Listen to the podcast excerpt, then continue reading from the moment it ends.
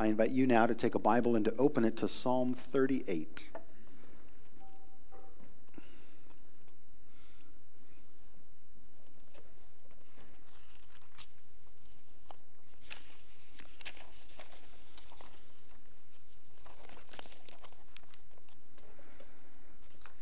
This morning we'll be considering Psalm 38. If you're just joining us this Sunday as a church family, we've been working through the Psalms consecutively each week, uh, one Psalm a week. And so here we are in the 38th Sunday of 2023. Uh, and so here we find ourselves. This is, says a psalm of David for the memorial offering. O Lord, rebuke me not in your anger, nor discipline me in your wrath for your arrows have sunk into me, and your hand has come down on me. There is no soundness in my flesh because of your indignation. There is no health in my bones because of my sin. For my iniquities have gone over my head like a heavy burden. They are too heavy for me. My wounds stink and fester because of my foolishness. I am utterly bowed down and prostrate. All the day I go about mourning for my sides are filled with burning, and there is no soundness in my flesh. I'm feeble and crushed. I groan because of the tumult of my heart. O Lord, all my longing is before you. My sighing is not hidden from you. My heart throbs, my strength fails me, and the light of my eyes, it also has gone from me. My friends and companions stand aloof from my plague, and my nearest kin stand far off. Those who seek my life lay their snares. Those who seek my hurt speak of ruin and meditate treachery all day long. But I am like a deaf man. I do not hear, like a mute man who does not open his mouth. I've become like a man who does not hear and in whose mouth are no rebukes. But for you, O Lord, do I wait. It is you, O Lord my God, who will answer. For I said, Only let them not rejoice over me who boast against me when my foot slips. For I am ready to fall, and my pain is ever before me. I confess my iniquity. I am sorry for my sin. But my foes are vigorous, they are mighty, and many are those who hate me wrongfully, those who render me evil for good, accuse me because I follow after good. Do not forsake me, O Lord, O my God, be not far from me. Make haste to help me, O Lord my salvation. And that concludes our reading. Here we have this uh, psalm that is primarily a confession of sin. And as we read it, I wonder if for you, like me, there was a sort of strangeness in it that we might imagine something of this tone and description to be something we would encounter more in somebody's personal journal rather than something prepared for public uh, worship and consumption. Uh, we all wrestle with thoughts like this at time, but I do think there's ways in which we have, in our own cultural setting today, been trained to kind of maybe process thoughts like this and emotions like this in private, maybe in journals, but not as much to speak them out loud and to have everybody else uh, listen in on these kinds of thoughts, that there's a little bit of a, a strangeness in that. But that strangeness is unique to, I'll just say for me, if, if not for you, and I think to part of our experience and some of our own cultural values. But from Scripture, from the earliest of Scripture to the end of the New Testament, it is clear that worship and confession have always gone together worship and confession have always gone together. Now, we know that worship also includes praise and adoration and, and gratitude. Uh, it includes uh, praying out and bringing requests before God. It, it includes all of those other things, but it should be just as natural as thanksgiving, just as natural as uh, petitions and requests, that we think of confession as a regular part of worship. Uh, for Old Testament believers, they would regularly bring with them to worship sacrifices that were laid on the altar as sacrifices for their sin. So that going to worship, going to tabernacle, going to temple always included for them some aspect of acknowledging their sinfulness and their neediness. Even our Lord Jesus, when his disciples, when he was teaching them in the Sermon on the Mount and gave them a prayer to pray regularly, told them that in their daily prayer they should pray for the forgiveness of their sins and that God would help them to forgive other people for their sins. Well, if we're supposed to pray regularly for forgiveness and we regularly have things to forgive other people, that means there's a lot of confessing that should be happening our own confessing of our sin, and then other people becoming aware of the nature of their sin. And rather than thinking of that as something that therefore only has to be done in private and hidden in uh, the thoughts of a journal, uh, all throughout Scripture, it is to be as public as expressions of praise and adoration or prayers of need. That worship and confession go together. And most of us, though, in our experience, if we tell people we went to church on Sunday, we won't have somebody come next to us and say, Oh, what did you confess today? That isn't quite our pattern, and we might be thrown off a little bit by that. But if the reality is that all of us struggle with sin, we all have things that we need to confess. And I found this incredibly insightful in reading a, a book that wasn't actually meant to deal with this subject. This is uh, a book by Gary Haugen, who's uh, the executive director, the founder of International Justice Mission, which is an organization some of you might be familiar with. Uh, but he wrote a book called The Locust Effect. And the subtitle is Why the End of Poverty Requires the End of Violence. And what it mostly is dealing with is the, the pervasiveness of violence uh, in the developing world and how that creates barriers for people to overcome uh, the poverty that they're struggling in. But he, he made a comment in relation to our context that I found incredibly insightful this past uh, week as I was reading it. Uh, and so this is the theme of his book, and then you'll see how he, he diverts from it to the subject at hand. But Gary writes The most insidious problems are the ones we cannot see when it comes to fighting poverty in the developing world, there is a terror beneath the surface that most of us are missing. Violence in the developing world is like grief in the developed world. It's everywhere, but we just don't see it. When I read that, I paused and I started to reread that again. Violence in the developing world is like grief in the developed world. It's everywhere, but we just don't see it. And so he tells this story. As a young, oblivious summer associate in a large corporate law firm, I remember the day I found out that one of my senior partners, who seemed to me to stride through every day with a master of the universe brilliance and omnicompetence, had watched helplessly as his son slipped away forever from illness in a hospital intensive care unit just a few days before. And yet, there he was in front of me, in the office at 9:40 a.m showered, shaved, in a crisp suit, breathing in, breathing out, sorting out a complex matter of environmental tort law, wanting no cream in his coffee, all the pictures of his son right there in the dark wood frames. If someone had not told me what had happened, I would have had no idea.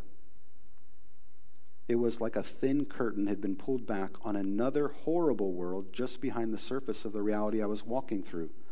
From then on, I became mesmerized by two realities in my affluent professional world. First, the massive amount of grief that is all around us, all around in our workday world, from death to cancer, dementia, infidelity, failure, addiction. And secondly, that we almost never see it. We more readily see other external struggles, but grief, We'd have to go very deep for that. It is likewise with violence among poor people in the developing world. The relentless threat of violence is part of the core subtext of their lives, but we're unlikely to see it, and they're unlikely to tell us about it. We would be wise, however, to not be fooled, because like grief, the things we cannot see may be the deepest part of our day.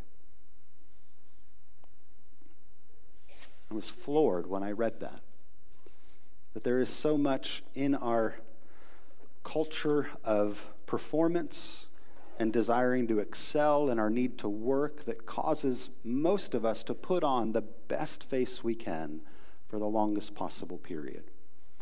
And there's reasons we do that, and we're uncomfortable to let people see some of the inner realities of what we struggle with. And that's true, he's arguing, just as it relates to grief. When our grief is caused simply by pain in our lives that is not connected to any specific sin or fault of our own. So if we're already resistant to allow people to see what we're grieving, how much more so are we resistant to let people see when we are grieving and it in fact is because of our sin? Now, the scripture makes clear when we're suffering, suffering is not always connected to specific sins that we've done. There's a reality that just in our world there is suffering. In our world there are challenges. We live in a broken world.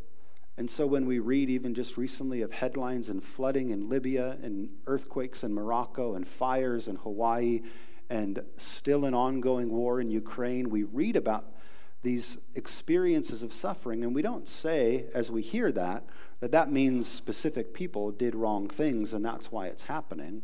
But it reminds us what the Bible says is that this whole world is groaning under a curse brought about by sin.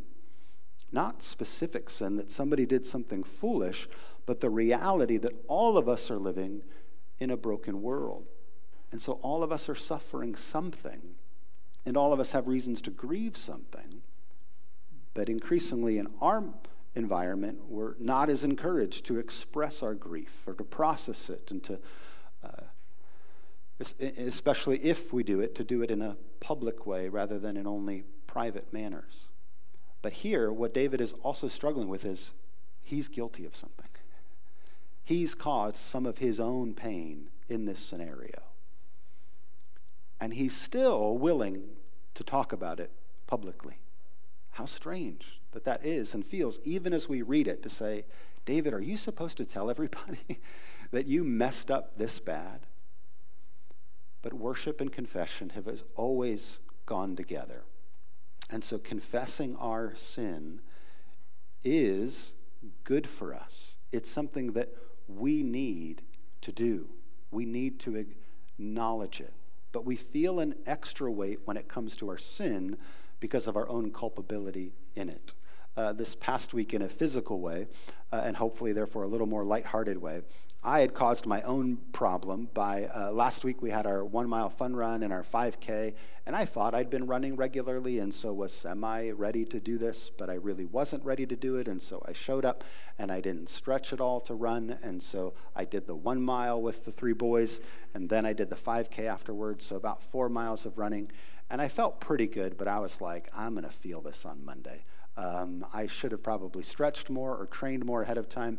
But then last Sunday, right after church, I also thought uh, there was a local car show that our oldest son is getting into cars, and I thought he's really going to like this and enjoy it.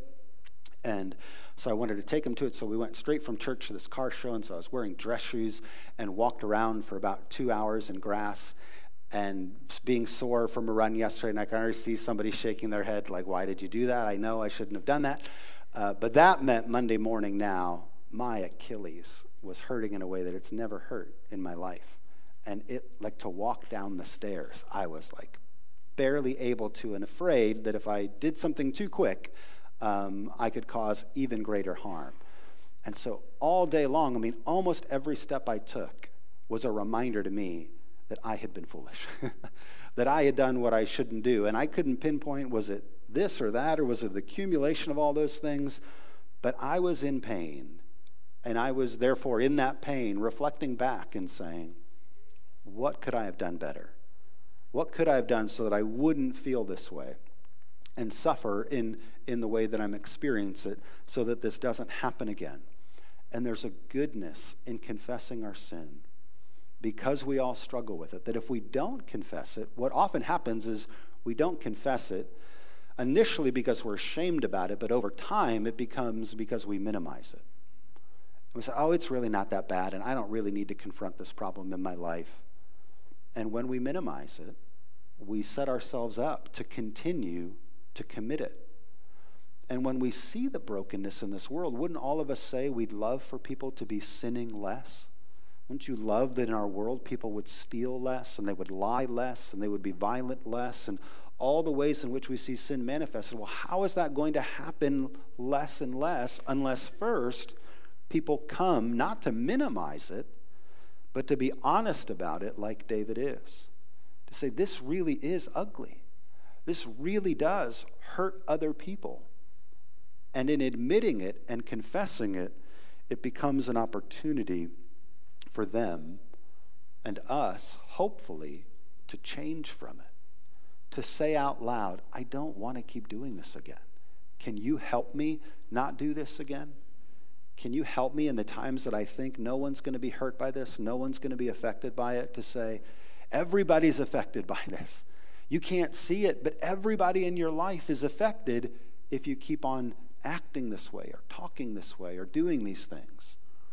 And confession is one of the ways in which God builds the resources in us to sin less over time, to invite accountability. And so the more public we are in it and the more honest we are, the more we invite the opportunities for other people to play a role in that, to sin less we see this goodness of confession in a small story, a short story that Jesus told in the Gospel of Luke. So I invite you to turn to the Gospel of Luke, chapter 18.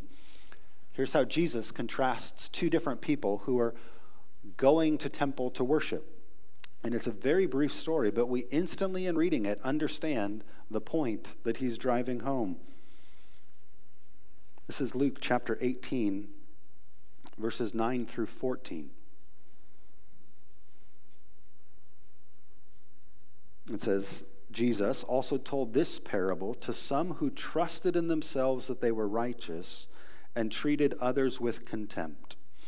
Two men went up into the temple to pray, one a Pharisee and the other a tax collector. The Pharisee, standing by himself, prayed thus God, I thank you that I'm not like other men, extortioners, unjust, adulterers, or even like this tax collector. I fast twice a week. I give tithes of all that I get.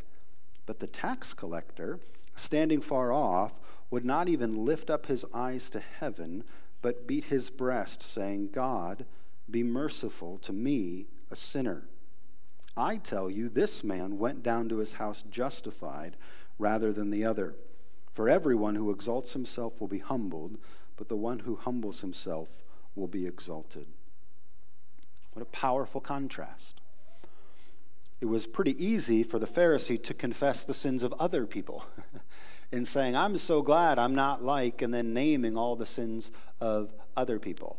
Um, right before uh, service started, I was talking to a, a young uh, man in our Sunday school, and I was asking him how old he was, and he said he's almost going to be turning 13. And I was like, You're so close to driving. Isn't that crazy that you're going to be driving soon? And he said, yeah, and when I drive, I'm going to be a good driver. My dad always drives 10 miles over the speed limit, and I, I have to tell him, Dad, eh, the speed limit's 35. And I'm not going to tell you who that boy was because I don't want you to know who his father was. But as I was laughing about it, I said, Actually, I have to be honest with you. I'm just like your dad. I actually probably consistently drive 10 over 2. So, yes, I hope you're a better driver than both of us. But in hearing his story, it was uh, a, a quick and short way to recognize what Jesus is highlighting here that we can easily see the faults of other people and we will gladly point them out. But Jesus is saying that, that that's not how you're supposed to come to worship. That's not the posture that you're supposed to have before God in sin. Uh, the, the tax collector who's standing far off, not even able to lift his eyes to heaven, simply asking for God to be merciful, is the one whose heart was right the one who went away justified. Because in confessing our sin, what we also have the opportunity to do is to confess God's grace. In confessing our sin and being honest about it and not minimizing it, it gives us the opportunity to place ourselves wholly in God's hands and say, we're, we're not trying to fix it on our own. We're not trying to justify it. We're not trying to minimize it. We're being honest about it. And God, we're asking you to be merciful for you to be gracious. And if we're to experience greater levels of God's mercy and grace in our lives, that comes in as much as we're more transparent and open about the things that He needs to be gracious toward. And so we need his mercy even to do that, to resist the, the tendency that might be in our own heart to keep those things hidden, to be open and honest. Not in a way that glorifies the sin or brags about it, but truly is repentant toward it and says, God, would you please show me your grace, show me your mercy? That's where Psalm 38 ends. The psalmist says, Don't forsake me, O Lord. God, do not be far from me. Make haste to help me, O Lord, my salvation. And that's our, should be our prayer. That's how we enter into the kingdom by asking God for his mercy. And that's how we're supposed to live within the kingdom, is continually asking him for his mercy that we need because we are sinners in need of His grace. But His grace is sufficient for all of our sin. Let's pray. Heavenly Father, we thank you for your word and its power to convict us. We thank you that you are fully aware of all the grief that is inside of us, all the challenges that are around us. And you, you do not want us to suppress the pain that we experience. And so we thank you for the ways that these Psalms have uh, invited us to open up our hearts in lamenting and crying out, in joy and in gladness, in wrestling at times when we're experiencing injustice, but also in being open and honest at times where we are feeling the guilt from our own choices. And we need your grace in unique ways to restore us, to bring us back into fellowship with you and usefulness uh, in your kingdom. And so we thank you for uh, Psalm 38. We thank you that uh, it is an invitation for us to be open and honest before you. We thank you that your grace is sufficient for each and every one of our sins. And we pray this in the name of Jesus, our Lord. Amen.